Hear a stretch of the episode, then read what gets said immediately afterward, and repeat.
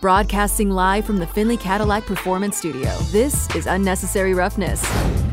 I don't like any single digit number on, on big guys. I hear that. Old school. I love it. I, am just here for when double zero comes back. Yeah, the single zero, it's fine. It's all great. Guys will switch to it. But whenever double zero comes back, that's a, a number for alignment, offensive and defensive. Let them rock the double zero. He was number one. This is Unnecessary Roughness. Here's your boy Q. Well, there you go. You get our little number talk right there from Good Morning Football. And of course, we'll have some number talk around here as well. Plus, Tom Brady one step closer to partial ownership of the Raiders. Mark Davis against flexing Thursday night football games. And teams can now carry an emergency quarterback. It's unnecessary roughness here on Raider Nation Radio 920. My man Damon Cotton in the Finley Cadillac Performance Studio. I'm your boy Q. I'm in the home studio for the next three hours, ready to rock with you, and got plenty to get to on today's show. And uh, over the weekend, Damon, of course, the number conversation became a big conversation on Twitter, on the internet, in casual conversation. It became a really big deal. Had a whole podcast I did about it today. We'll get into some number conversation. We'll have some fun with numbers, though. We won't take ourselves too seriously. I don't like to get bent out of shape in, uh, you know, the end of May. We got all season long to worry about getting angry and getting upset. So we'll have a little bit of fun today when it comes to numbers. Uh, got a lot to get to as far as the great guests that we have coming up on the show. And before I even start talking about any guest or any kind of conversation, I have to ask Damon because I missed the fight on Saturday night. I was not uh, in position to watch it, and I was going to go ahead and buy it, but I was out and about, so I didn't have an opportunity to go ahead and do that. So I didn't get to see the fight, but I saw all the reaction after the fight, and the fact that uh, Shakur Stevenson was in the ring talking trash to, to Devin Haney, saying he's only number one for now. A lot of folks believe that Loma won that fight, and it wasn't even close. And it sure wasn't as close as the as the end results as far as the scorecards go. So I'll ask you, uh, Mr. Fight Game, what were your thoughts, real quick, on Haney Loma that happened Saturday night right here in Vegas? The fight lived up to the hype. It was a fight that it was better than I expected it to be. Did, did Loma deserve to win? Yes, but did Haney do enough to win, yes. The thing with robberies is like so, that word gets thrown around too much when people say, "Oh, this is a robbery. It's a robbery. It's a catastrophe." It's it wasn't that bad, guys. Where if you had Devin winning, I can see how you had Devin winning. If you had Lomachenko winning, I can see how you had Lomachenko winning. My only issue is the final round. Right. Where every judge gave that to Haney, and if Loma wins that final round, then it's a majority draw on two of those cards. Right. And I think those last three rounds, I was just I gave them all to Loma. Those last four rounds, to me, scoring the fight. If you said, "Hey, Devin won because I gave him the first seven, and mm-hmm. then I gave Loma the last five, I'd say, "Hey, I can't argue with you there." Okay. But to say, uh, oh, to for me, it's just that last round. That's the real sticking point of. I don't think he won that one. Well, you know, I saw where Loma said that he basically took the last round off because he thought he did enough. And I'll say, one, that that's a mistake. Mm-hmm. Two, you can never go to the scorecards when it comes to boxing because you never know how it's going to shake out. But, uh, you know, and, and that, that's really all I got. Like I said, I missed the fight, but I saw all of the fallout from it. I was like, man, I got to ask Damon first thing first about his thoughts on that fight. So you could see it going either way, is basically your, your summary of it? Yes, like when you, and with fights like that, when you can say, I can see it going either way so people should not be up in arms. I think that Lomachenko, he was the people's bet to win this one. Where, you know, not to get political, he won the popular vote, but Devin Haney won the electoral college. Well, there you go. You know, it's and one of those. how that matters. We know what yeah. matters when it comes to that. That's a great way to summarize it right there. Well, that happened this weekend. EDC happened this weekend. I think people are still leaving uh, EDC right now. I don't know, man. I saw that traffic uh, looking on the news this morning. I thought, oh, you got to be insane. It's funny. Our guy Jared who uh, is the producer of the press box as well. He had texted me last night. He said, I probably won't get in until a certain time this morning because of EDC. And I was like, wait, you went? And he said, oh, God, no.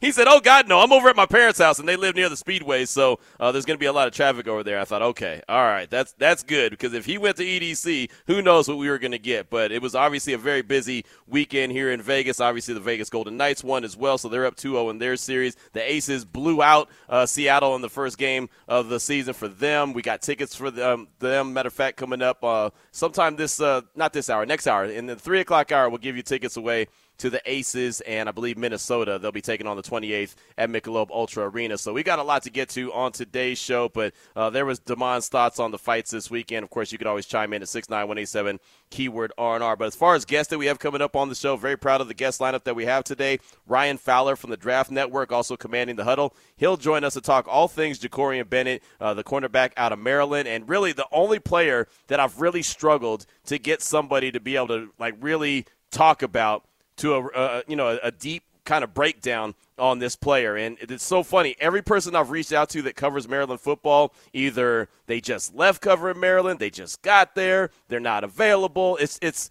I guess Maryland football is not the easiest uh, easiest find uh, when you're looking for someone to, to break down a player and, and kind of tell you the, the the good, the bad, the ugly, whatever the case may be when it comes to a player, what makes this player go. But uh, Ryan Fowler, who has a lot of experience out there in the Maryland area, uh, was like, "Yeah, I know all about Jakorian Bennett." So we're going to have him join us at 2:30 to break down the fourth round pick out of Maryland. Of course, the Raiders have OTAs going on today and tomorrow, and we'll be out there on Thursday at the Intermountain Healthcare Performance Center. We'll get our first opportunity to be out there, and hopefully, we'll get some kind of availability. I believe Coach McDaniels will talk to us, and I'm assuming that they're going to allow a few uh, players to talk to us as well. So that'll come up later on in the week. But uh, OTAs did get started. Ryan Fowler from the Draft Network will join us coming up at 2.30. At 3 o'clock, Paul Gutierrez from ESPN. He'll join us as well to talk all things silver and black, what he expects to see at the end of this week at OTAs, what he'll be looking for at OTAs this week. And, of course, we'll get into some uh, number, some jersey number conversation. Again, that was a hot topic over the weekend. So Paul, who's been covering the Raiders for a very long time, and we all know that the Raiders have are a story franchise. I mean, there's no doubt about it. People say that the league is better when the Raiders are are good for a reason because the Raiders are a historical franchise and they've had so many great players rock so many great numbers that they don't retire. And uh, so there's a lot of uh, people that are up in arms when they saw Aidan O'Connell's number rocking number four. But truth of the matter is that you know the Raiders don't retire numbers, so uh, it doesn't matter who it is. That number is not going to be uh, taken away or not not allowed for someone to wear. But again, we'll get into that conversation coming up. So Paul Gutierrez from ESPN will join us at three o'clock, talk all things silver and black. Then at three thirty. Really excited about this conversation. Might be the favorite conversation we have all day today is with Patrick Walker. Uh, he's actually from uh, DallasCowboys.com on Twitter at Voice of the Star. And normally, it's funny when I was in Central Texas, I used to have him on every week talking Cowboys. Does a fantastic job. He's worked for CBS Sports, has worked for many different outlets. You know, he's a really great writer. But he has a podcast that he's coming out with that I'm very excited about called The Conversation. And it's funny, Patrick is spelled with no C. So on Twitter, it's it's Patrick No C Walker. That's that's what we always call him. So his podcast is called The Conversation, and it doesn't have a C. It's with a K. So it's called The Conversation, but it's all about mental health, and this is something that he's been very uh, strongly opinionated on. Uh, he's been very dedicated to for a very long time when it comes to mental health. And finally, he's getting his podcast series uh, on, on the way. And the first episode is actually going to be on Memorial Day, which is next Monday. And just a side note for Memorial Day, we won't be here next Monday. We actually have Memorial Day off as a as a radio station. The whole building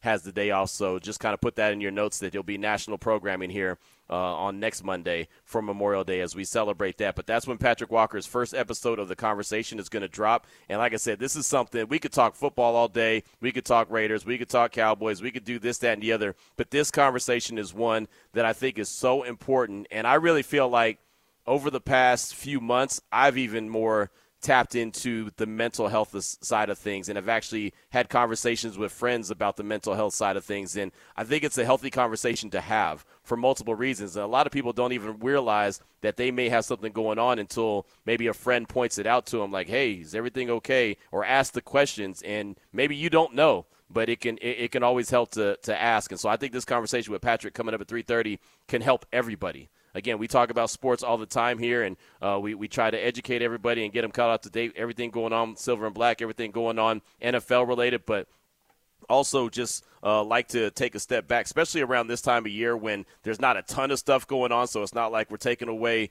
uh, a little bit of time, a little chunk of time where we could be breaking down a game or something to talk about some mental health. But I think mental health awareness is very important, and uh, mental health uh, month is is winding down. So this conversation at 3:30 with Patrick Walker, I believe, is going to be a very very good one. It's one that I'm looking forward to. Uh, also coming up on the show today, Damon went ahead and went through the the I Am Athlete uh, podcast, Brandon Marshall and Davante Adams, and that dropped on Friday, and it's about an hour and 45 minutes, and I'll be the first one to tell you that I did not listen to it. I checked out the first few minutes of it, and I could barely hear Davante Adams, and I was done.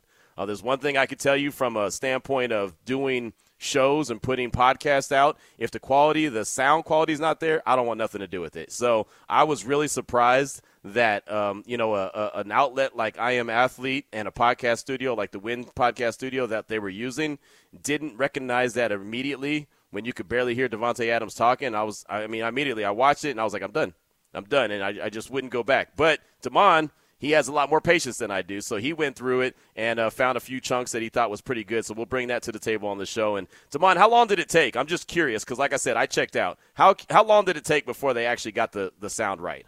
I want to say about 15 to 20 minutes before See, before uh, some you know, podcasts are over at that time. right? It, it, went on for because I, I watched a good chunk of it on Friday, and I probably watched a good 45 minutes of it. Wow. Of yeah. yeah. That's unbelievable. Yeah, That's, but it's it took a while. I was waiting for the because you know it was li- it was a live stream, so you could see the comments going. Yeah, I saw And- that. yeah, so you could see the comments going. It's just like yeah, they gonna get it. Like nope, they they they still come on now. All you gotta do is just I did not understand somebody that. from the back room just run out there and just just give them a anybody, quick. boop, boop. just hey, or give the signal like, hey, push the mic a little closer to Davante's face or something. It was really weird. How Brandon Marshall did did that. that. was that's how Brandon Marshall Oh, did did initiate it with a hey, if you want to adjust that, you can. Oh, And okay. Davante, you know, he uh, he moved. it At some point, he should have just stopped and said, "Hey, bro, we got to we got to fix this, right?" Yeah. I mean, that, like it- what you got to say is so important. We gotta we gotta we make got- sure yeah, the listeners we wanna hear make this. sure everybody can hear you. Yeah. So I thought again for a network that is is you know as successful as that network is, and to have the kind of uh, quality guests that they had on that show, I thought that they would have made sure everything was right. But uh, that's just me. So we have a few sound bites from that that we will play coming up around four o'clock or so, and then four thirty ish we'll do some NBA playoff talk as there's not really a whole lot to talk about at this stage. Uh, really, it's start, more like a preview of the finals. Denver versus Miami. That's what it's going to be. Don't tell me that LA is going to come back from an 0-3 hole. Don't tell me that Boston is going to come back from an 0-3 hole. hole. It's not happening. It's just not. And that's that's embarrassing for both of those franchises to basically be no shows. More on the Celtics in Game Three than the Lakers, but still the Lakers they have to win that game. And so now they're both sitting there at an 0-3 hole, and they're going to both be watching Denver and Miami in the finals. Q, see, I don't even care about that because it's a preview of the finals. Since we were going to talk about numbers today, Carmelo retired. When you think of 15 for the Denver Nuggets, who do you think of? When I think of 15 period, I think of Latrell Sprewell. I don't even think of Carmelo Anthony. Um, but I w- I'm glad you brought up Carmelo as he did announce his retirement after 19 years. I like I always was a fan of Carmelo, not because he was a winner and he was going to win a bunch of championships or he was all around greatest player. I just liked his style of play. I like the way that he would. I like the fact that he had a mid-range game, right? He would shake you up and he'd pull up that mid-range jumper. And again, he didn't play a lick of defense. We got that. We knew he was going to take a ton of shots. He did that. But I just I enjoyed him as a player. Now, I mean, he got a little longer in the tooth, and it was hard for him to get a job, which was weird, but okay. And uh, you know, so he let he just he just is what he is. He really was probably the ultimate USA team player, right? He was great on the USA teams. wasn't that great in the in the NBA as far as winning, but uh, I thought he was a good player. So salute to Carmelo and his 19 years in the league. What is he ninth all time leading scorer right now? I mean, again, that's what he does. He gets buckets. At least he won at Syracuse. How about that? I mean, it's not like Syracuse is cutting down the nets every year, so uh, it was cool to see Carmelo get that his uh, his freshman year and then head on to the league. Him and LeBron come in at the same time. Thought that that was pretty cool. So yeah, salute to salute to little Carmelo Anthony, man. He's uh, who's making his way into retirement, which is basically some would argue he's been retired for about two or three years at this point, but. It is. It kind of is what it is. So those are the guests that we have coming up on the show today. Ryan Fowler at 2.30. Paul Gutierrez at 3. Patrick Walker, Cowboys.com at 3.30, talking all things the conversation, which means mental health conversation, something that I, I encourage everyone to tune into. I think it can help everybody. So those are the guests that we have coming up. Winning on the way. Right after we talk to Paul Gutierrez, we'll give out some tickets to the Aces and the uh, Minnesota Lynx game. But let's go ahead and jump into the opening drive. The opening drive of Unnecessary Roughness on Raider Nation Radio 920 AM is brought to you by Paul Padda Law. It's not about the injury, it's about the recovery. Funny little text we got here on the don'tbebroke.com text line, 69187 keyword R&R to start us off today. Big Dub Raider said, Q, I'm a huge Brandon Marshall fan, but they always have bad sound. I always have to pick and choose which episodes I listen to. Go Raiders. That's really surprising to me. And thank you, Big Dub Raider, for that text. That is one of the biggest things. And look, I'm not claiming that my podcast is the greatest, but one of the things that I knew that I would do when I started my podcast was the sound quality had to be good. If it wasn't going to be good, I wasn't going to do it because that is the most annoying thing is when you either can't hear something and even sometimes we have guests on the phone and their and their phones aren't really that good and Demond, you'll see my face. I'm like, "Ah, you know, like the the sound's not where it needs to be. It drives me crazy and that drives anyone who's listening crazy. If you can't hear or it's just off or sounds just really jacked up, it's it's going to be a turnoff every day of the week and twice on Sunday. So I'm really surprised that a big podcast network like that they have their own studio right there in the Wynn uh, in the Wynn casinos, the Wynn Hotel and Casinos, right here in Vegas. I'm really surprised that they don't operate at a little bit higher level than that. So maybe that's something they ought to look into. Maybe they need to hire me as a as an engineer, right? Turn the mic up. I can do that, engineer. We don't need Jamie. Jamie's our engineer at the radio station. Jamie and Kevin. I don't need Jamie to turn the volume up. Tamon, you could get that job. Hey guys, you need some help?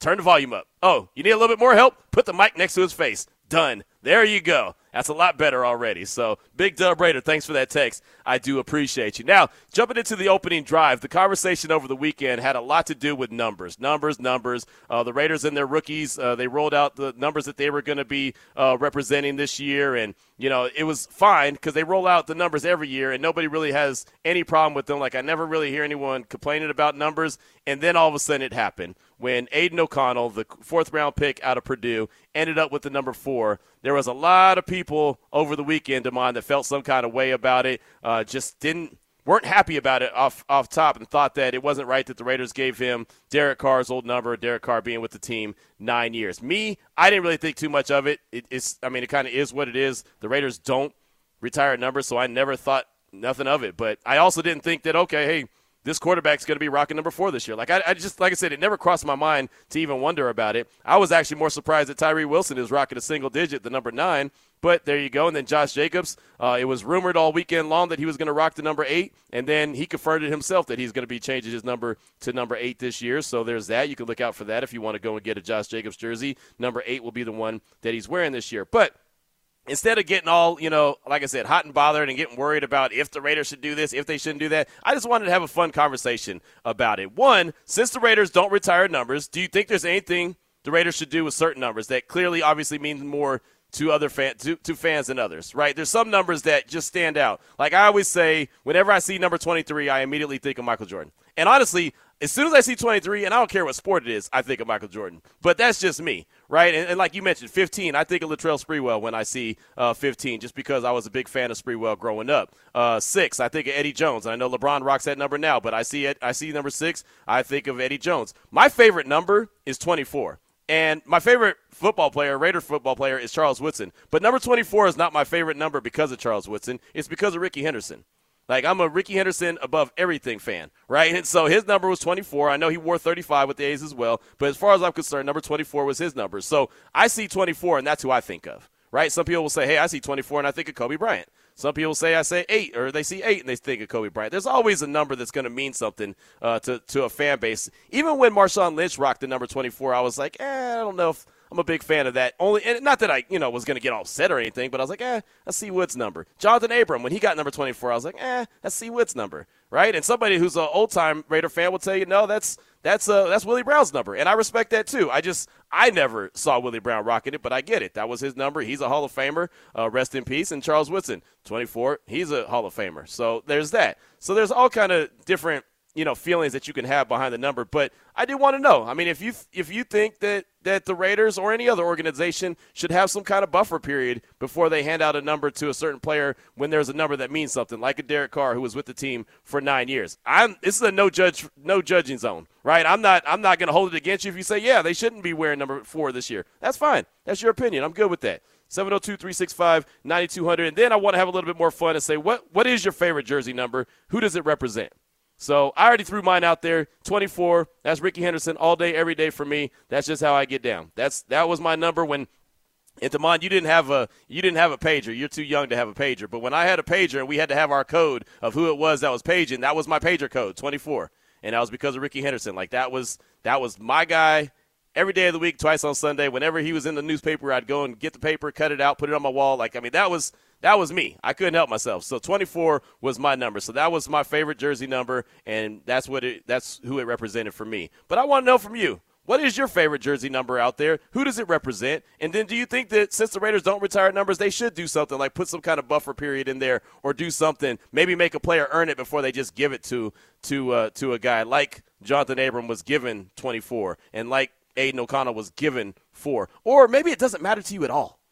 right? Maybe you just don't give a rip, and that's okay too. So 702 365 9200, WBroke.com text line is 69187, keyword R&R. Damon, I'll start with you, man. What's your favorite jersey number out there, if you have a favorite jersey number? For me, I think it's going to be three with Allen Iverson. Ooh, there- think- that's a good one. I think that's going to be the one. But football wise, where a number just that is that player to a T, 18 with Peyton Manning.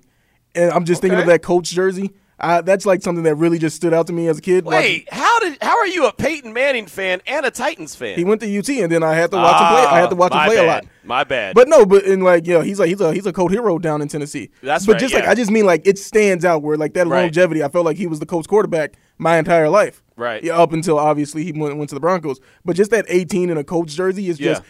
oh that that's that's a nu- number that should definitely be retired. Like he's the only person I can see being a cool 18 or a good 18. I'll Never tell you right it. now, there's some numbers that are a lot of pressure, man. You know, like like I said, I look at 23 and I don't want nothing to do with it. Q, you want to wear this number? No. Not at all. I don't want to rock 23 at all. Uh, that's Jordan's number. Let me get something else. Give me 22. Give me 25. Give me anything but 23. Like, I didn't want that number, and that was the number that they gave me at the celebrity game, the celebrity basketball game I played in, and I played all of five minutes. I probably played four and a half too many, but it was so funny, Damon. I got my jersey, and it was in a plastic bag. You know, it was all it was all sealed up and everything. So I got my my jersey, and then I realized I was like, ah, I think this is a little too big, so I handed it back before I had a chance to take it out of the bag and try it on. So I said, Can I get a, a little smaller size? And they're like, Yeah, no problem. So they just handed me one. I get to the dressing room and I take it out the damn bag and it's 23, and I was like, Oh no!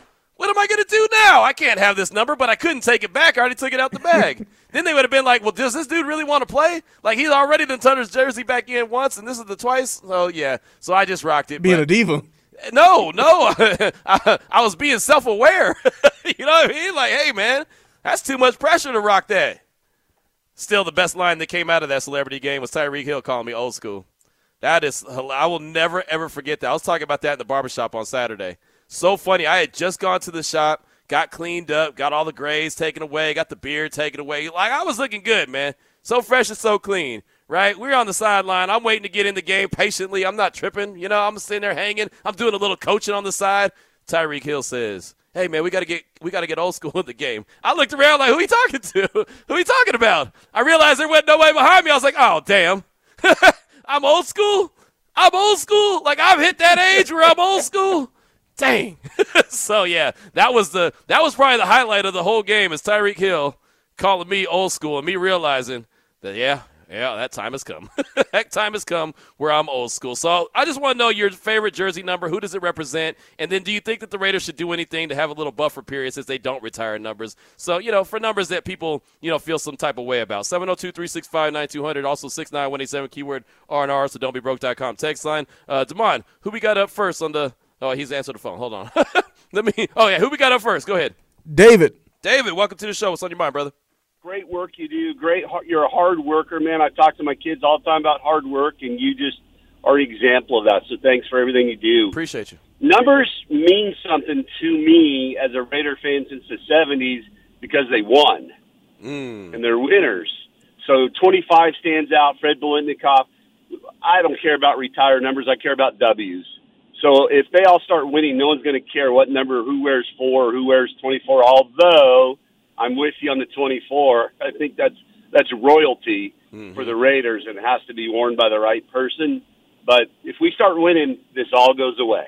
Right. Good stuff. Good stuff. Great call. I like that. And winning, you know, let those numbers represent W's. I- I'm with you on that. Uh, got a tweet from Dobie. He said, My favorite number is 32, as in Marcus Allen and Magic, my two favorite athletes. There you go. I like it. I like it. 32. That's one. And it's so funny as everyone kind of got upset about the numbers that are being rocked. Like, no one's talking about Austin Walter, who's wearing number 32. Nobody's rocking and worried about 34, who's Brandon Bolden, rocking Bo Jackson's old number. Brandon Parker wears 75. That's Howie Long's old number. You know, Cam Sims currently rolling in, in number 81. You know what I mean? But like like David just said, so many so many numbers represent winning, and that's what it really should be about. Great call, David. I do appreciate you. Let's go back out to the phone lines. Let's hustle up real quick. Talk to Hardcore Raider. What's on your mind? Welcome to the show. Hey, Q. Uh, Bo knows the best number was 34, man. You know what I'm saying? Yeah, I yeah. love uh, 34. And then there's only one number that should be retired, and that's number two for uh, Jamarcus Russell. In a bad way, huh? yeah, I, I think I think it's jinx, bro. Nobody should ever wear that number ever again. So I like it. I like it. That'll work. Appreciate the call, my man. Appreciate the call. Uh, Big Dub Raider hit us back up on the Don'tBeBroke.com text line and said, My favorite number is 15 because when I first became a Raider fan, I watched Jeff Hostetler lead us to the playoffs, and number 15 has always been my favorite number since then. Go Raiders. I remember how big of a deal it was when Jeff Hostetler became the Raiders quarterback. Man, I remember that. That was that was big time, and he was rocking that number 15. So, uh, yeah, there you go. See, I like I like having some some fun memories of some numbers as well. One more on the Don'tBeBroke.com text line. How about Jordan in Utah County? I grew up in the South watching the Braves. My favorite jersey and number growing up was number 10 for Chipper Jones, who was the Braves third baseman for 20 years, greatest third baseman of all time, Jordan in Utah County. Man, did not Chipper Jones play forever?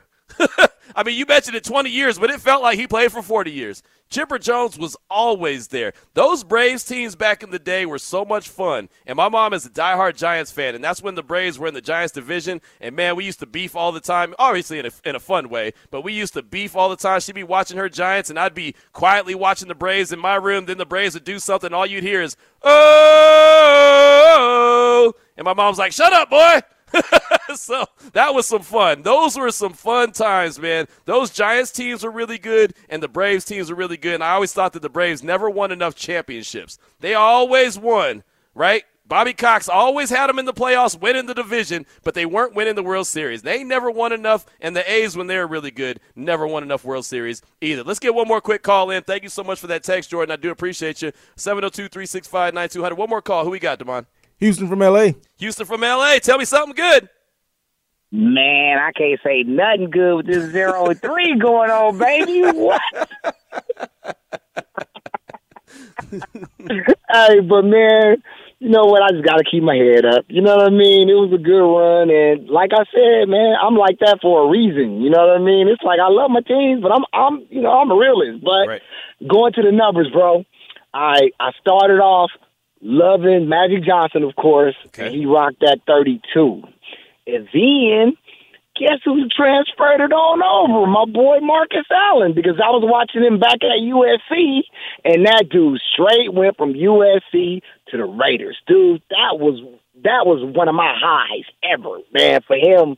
You know, the transfer from my favorite college to my favorite football team, bro, from USC to the Raiders, man, I was on cloud nine. So yeah, I, I love 32, y'all. There you go. You oh, know, yeah, man, man, man, I can beat about Tatum, Tatum too, but but I wasn't really, you know, I was a little way, you know, too young to really appreciate Tatum. So you know, I got the news on that cat later. You know, Yeah, I got you. I got you. Great call, man. Great stuff. It's good to hear from you. That number 32 is a special number, man. It really is. It feels like I know it's not true, but it almost feels like anyone who's wearing that number 32 is gonna is gonna do some great things, right? I mean, man, you talked about Marcus Allen, you talked about Tatum, Magic Johnson, obviously. Man, there is a lot of really good number 32s out there. That is one of those historic numbers as well. Thanks so much for that call. I do appreciate you. Keep those texts coming at 69187 keyword R&R. That's the WBroke.com text line. Coming up next, Ryan Fowler from the Draft Network. We'll talk all things Jakorian Bennett. This is Raider Nation Radio 920.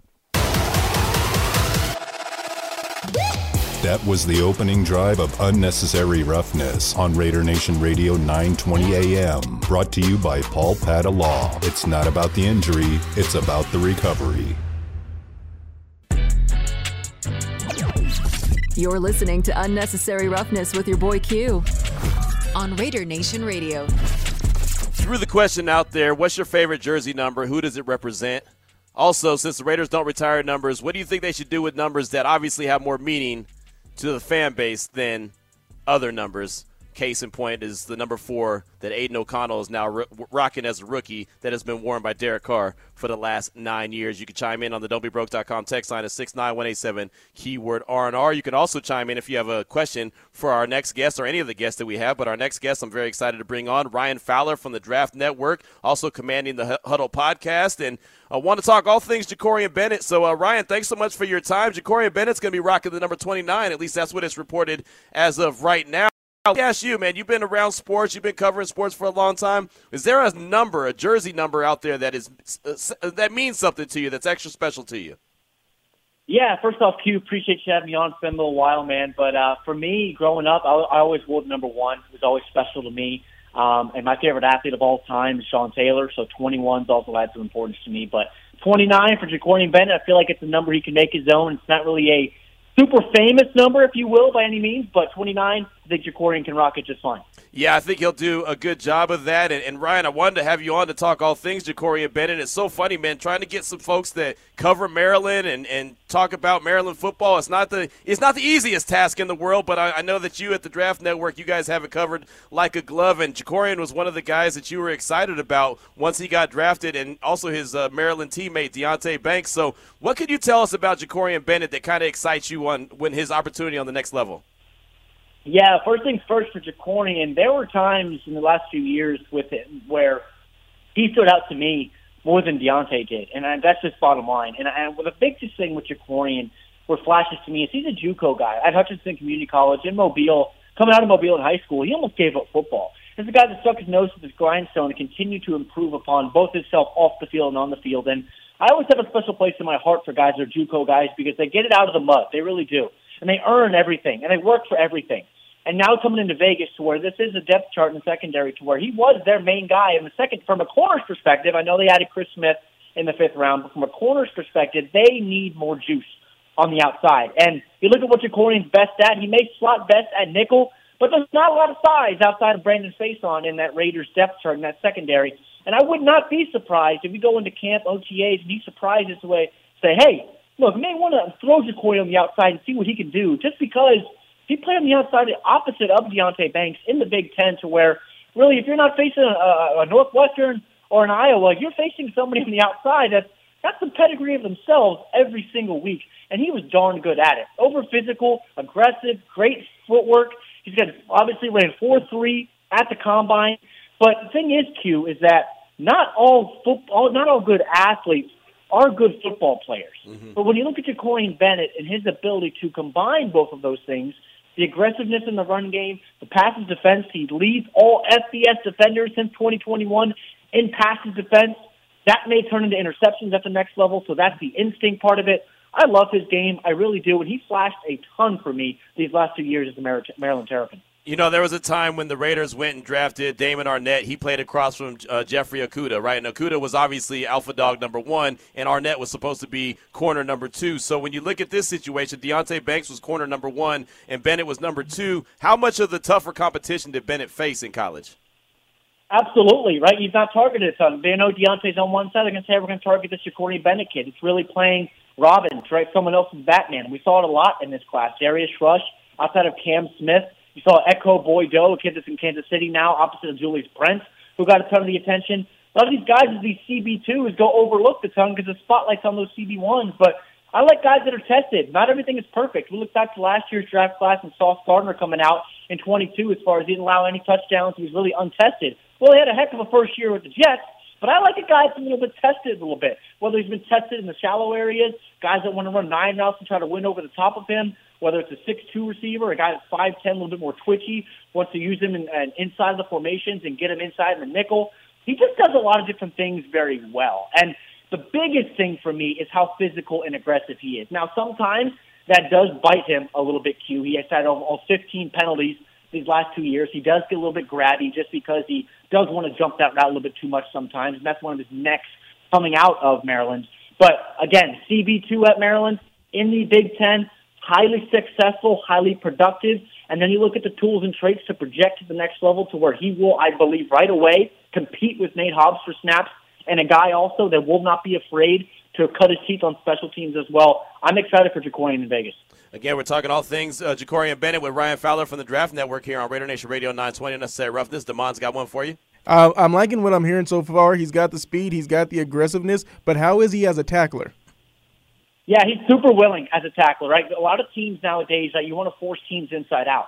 So you want to force linebackers to cover, you want to force corners to tackle. Well, you got a guy like Jakorian Bennett that's not afraid to stick his face in the mud, come downhill on you, whether you're a Derrick Henry or whether you're a guy like Philadelphia's Boston Scott, a little bit smaller, or a Deuce Vaughn now in Dallas. Hmm. He's not he's not worried who you are. He's going to tackle you. And the thing about that too is he, you look at corners. A lot of these guys just like to dive at ankles and see what happens, tuck their head and see what happens. Jakorian's actually a fundamentally sound tackler as well. Doesn't pack a ton of punch behind his 185, 190 pound frame, but he's a sound tackler in space, one-on-one opportunities. He's fine doing that, which also kind of dates back to watching him in Mobile guys at the Senior Bowl. He was the premier guy for me in Senior Bowl drills as a gunner. So you ask him to line up as a gunner, use the four-three speed, get past double teams and blow up receivers, flip the field for you as well. He could do that too. And then when it comes to the defense that they ran at Maryland, because here with the Raiders, it's always this is a complex defense, a lot going on. What type of system did they run over in Maryland? Yeah, a little bit of hybrid, a little bit of man, a little bit of zone, but that's going to translate well to what Patrick Graham is going to do, even dating back to his days in New York, to where there was a lot of attention and potentially coming a head coach. Just hybrid, right? Man zone, physical, in your face. And I think that's what the Raiders need to get back to. They were last in the league last year in takeaways, and you're bringing in a guy like Jakorian that obviously has a little bit of an elite trait as far as potentially getting the ball back for an offense that obviously is expected to be better this year with Jimmy Garoppolo there. Davante Adams is still there. I know there's some changes, but you got to get guys on the defensive side of the ball to where you can win the turnover margin, which ultimately helps you win football games. So at Maryland, some guys in the front four that were able to push the pocket a little bit, didn't ask them to cover three, four, five seconds down the field. But if they had to, Jakorian's got the ability and outside. We talk about it a lot of the time. Guys running a nine out on the outside. If he's even, he's what? He's leaving. Well, with Jakorian Bennett, you got a guy at four three one. You're not leaving Jakorian Bennett, and then you add in those ability to knock the pass away and potentially tip it up in the air for a Traven Merrick to come along and pick it off. So a little bit of man zone for the Maryland Terrapins of the last few years. Five interceptions and 27 pass defense the last two seasons for Jakorian Bennett. What makes him so good at what I like to call ball production? Yeah, it's instincts. You can't teach them. You can you can teach some things you just can't teach. I can't teach big, can't teach weight. Right, some of the things you, you can add on, take away this and that in different profiles of bodies. But for Jakorian Bennett, it's instincts. It really is, and it's just playing the game. He's a track kid. He obviously we know that he can run, but as I mentioned at the top, guys, I don't know. I think they're good football players, right. but it is with instincts. And for him playing in the nickel where he's going to have a lot of space to his left and to his right, or you do want to slot him on the outside, he understands how to use that boundary to his advantage, play with his back to the sideline, and ability to high point the football. Again, whether he's playing against an X receiver or guys want to throw out some different looks where they flex a running back out. That's maybe 215 pounds, or flex out a tight end. It's instincts, it's ability to trigger downhill out of your back pedal. All of those things are the boxes that he checks. And again, once he gets the balls in hand, good luck catching 4 3 running down the sideline. Ryan Fowler is our guest here on Raider Nation Radio 920 Unnecessary Roughness. How surprised were you that he made it out of the top 100 and being selected by the Raiders at number 104? Very surprised. I had an early round three grade on Jakorian Bennett, as I mentioned. I really did like him out of out of school, um, but I think it's a guy that's going to outplay the value of his contract as you work into the middle portions, later portions of this year. I mentioned it. You got to get pop in the secondaries room. You can never have enough guys that can cover. And right now, when I look at the Raiders starters, and Duke Shelley and David Long. I'm sorry, you just you just got to get guys in the building that can compete. You got to get guys that can move the needle. There are expectations there. No one goes into a regular season saying, "Ah, we're preparing for next year." No, the goal is to lift the Lombardi Trophy in February, wherever that may be. And you're getting a guy like Jakorian Bennett. I'm not saying he's going to be a dominant shut down the third of the side of the field for you, but moving into next year and the years beyond, Jakorian Bennett's a guy that's a piece moving forward and hopefully a foundational add towards an improving defense. And what are the, some of those things that Jakorian Bennett is going to have to get better at at the next level? Yeah, he's got a little grabby at times at Maryland. I mentioned he gets, gets a little aggressive with his eyes, trying to read routes, and sometimes on double moves, he's susceptible to those. That, that, that was really why he was had seven penalties in 22 and six penalties back in 2021. Not the biggest guy in the world, doesn't have the longest arm, so that kind of limits him as a tweener as far as you want to put him on the outside and have a guy with 33 inch arms or high 32s to potentially crowd that contact window and play the press man that Patrick Graham may want to do. So those are a little bit concerns that he really can't even help because that's just his frame. And then again, just being a little bit grabby at times down the field, just just shore that up. If the guy's on your hip, no need to grab him, no need to tug or pull.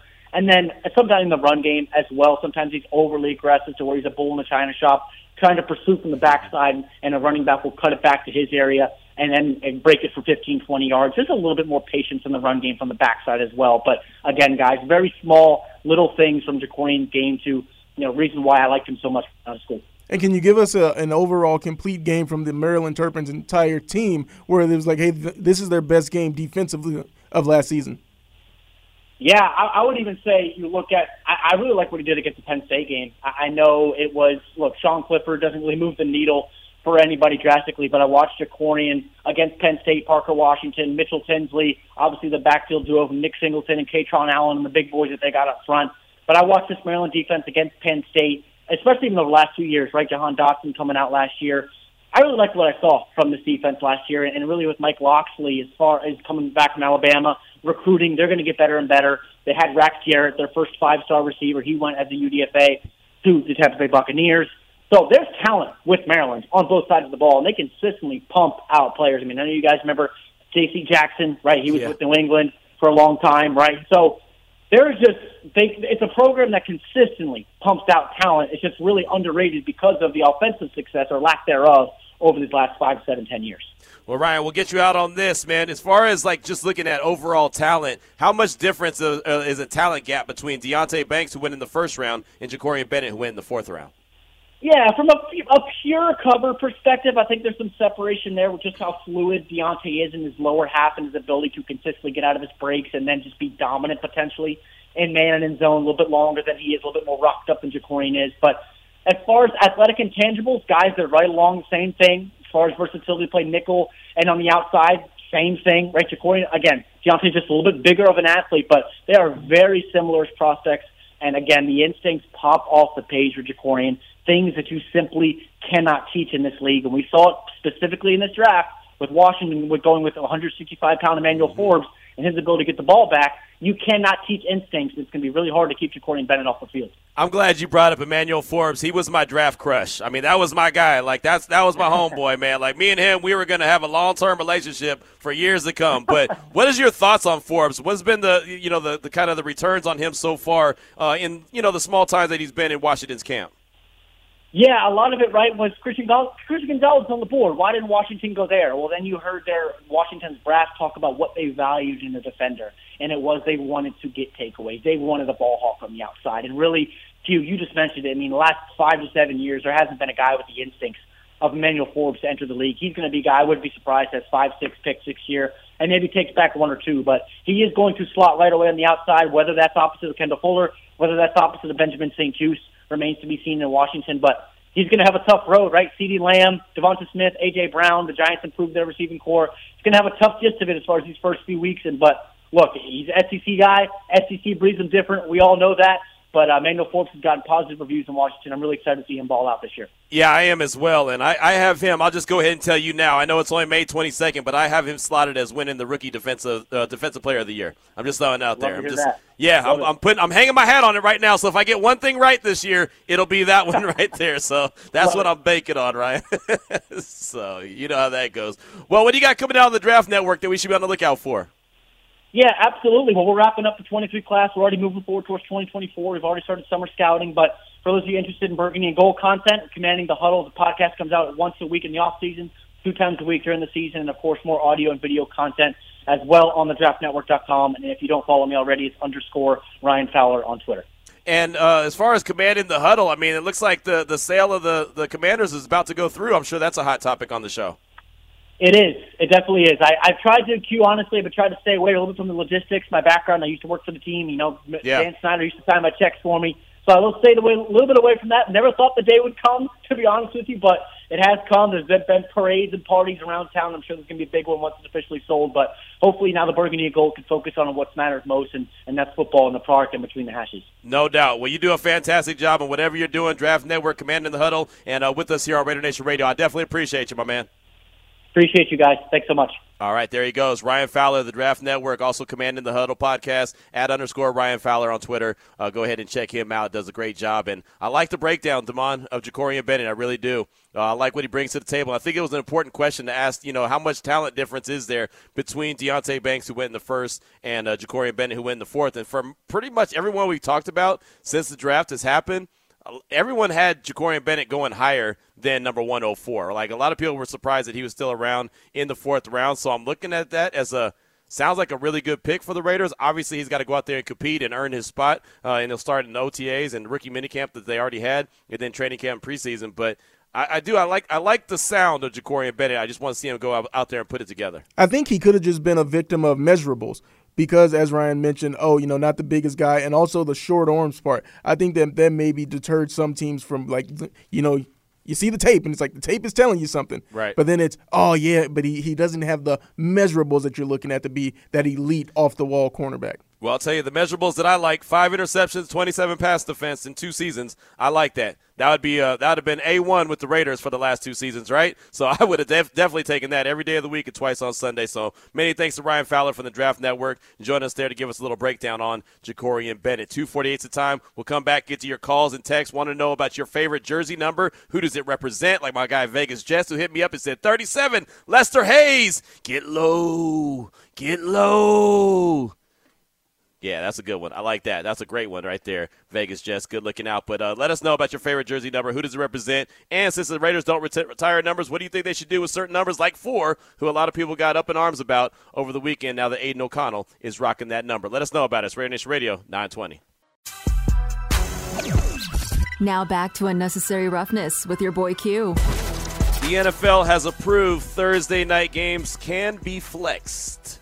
So that will affect the Raiders, or potentially could affect the Raiders coming up this upcoming season. We'll talk to Paul Gutierrez in less than 10 minutes about that and many other things surrounding the silver and black. It says unnecessary roughness here on Raider Nation Radio 920. Been asking the question about favorite jersey numbers. Who does it represent? And since the Raiders clearly don't retire numbers, uh, is there something they should do to have a little bit of a buffer period? So some numbers that stand out to, to other people and kind of represent their favorite player that may no longer play with the team don't feel some kind of way, or does it even matter? 702 365 9200. Raider Row, you're up first. What's on your mind, brother? Hey, what's up, fellas? Chilling, hey, man. I tell you what, being, being out here in AZ, man, I can't wait to get off of 130 to fill up on some unnecessary roughness. Eat it up and get full off of it, man. On some real Raider talk, you know what I mean? Yes, sir. So my number, man, was 32, man. I used to love Jim Brown the way he ran, man. He should go. He didn't run around people. He should run through people. Yeah. And then all of a sudden, man, what really got stuck about some things, man, when I go to school, I went to college, and all of a sudden somebody has my number, man. and I was like, oh, give, give me number 24 or whatever, man.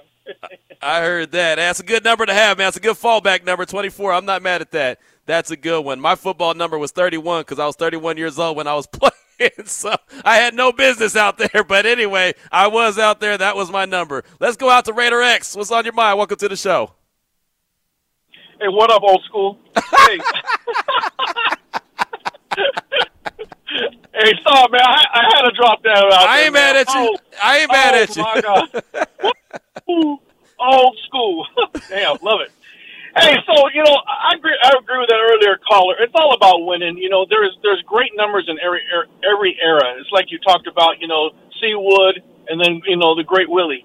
You know, going all the way back. You know, those are eras, and it's it's about winning. Mm-hmm. But I think there's only one number. If we're talking about the Raiders, that's symbolic of the Raiders, and that's Jim Double O. Mm-hmm. You know, talking about the great Jim Otto. Yeah. I mean, if anybody thinks that there's one number or one person that truly, am, am, you know, that's a symbol of the Raiders that could really, I mean, you can't think about all these other numbers out there. They're all great in their time, but just one person, I believe, that ha- symbolizes the great, you know, the greatness of the Raiders or what it was to be a true working class, you know, blue collar Raider. The, you know, the legends of the gridiron. Yeah. know, that that whole toughness.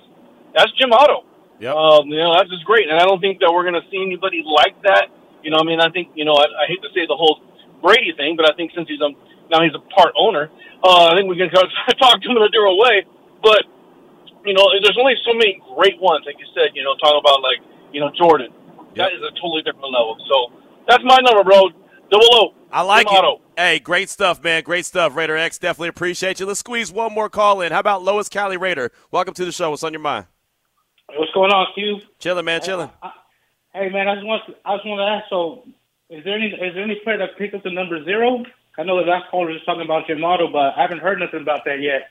No, I haven't heard. I haven't seen number zero yet, but uh, I, I know that it's available. Right, it is a number that is available this year. So I'll be interested to see if anyone picks that up. Uh, the single digit, I think the single digit by Tyree Wilson's kind of cool. It's going back to the old, uh, you know, college days. That's what the colleges are able to rock that single digit, and that always is a sign of if you're a captain, or or usually it's a sign of your teammates uh, voted you a single digit. So uh, I guess that's what Tyree Wilson is trying to rock in the NFL. That's kind of cool with the number nine. Uh, now he's got to go out there and ball out, right? It's going to be weird seeing him though, uh, getting up off the quarterback, just rocking the single digit, but. There you go, Tyree Wilson, number nine. I haven't seen anybody number zero, but I'll keep my eye out to see if something changes. And you know the thing about it, and I mentioned it on my podcast earlier today. Don't go rushing by your jerseys just yet, because once the 53 man roster is is determined, then is when guys might say, hey, you know what? I'd rather have that guy's number who's no longer with the team. Like maybe a David Long doesn't make the squad. He's rocking 24, and maybe Jakorian Bennett wants to rock 24. Hey, let me have that. So don't go out and buy your jerseys yet. Wait till that 53 man roster is established. Paul Gutierrez from ESPN. He joins the show next. It's Raider Nation Radio 920.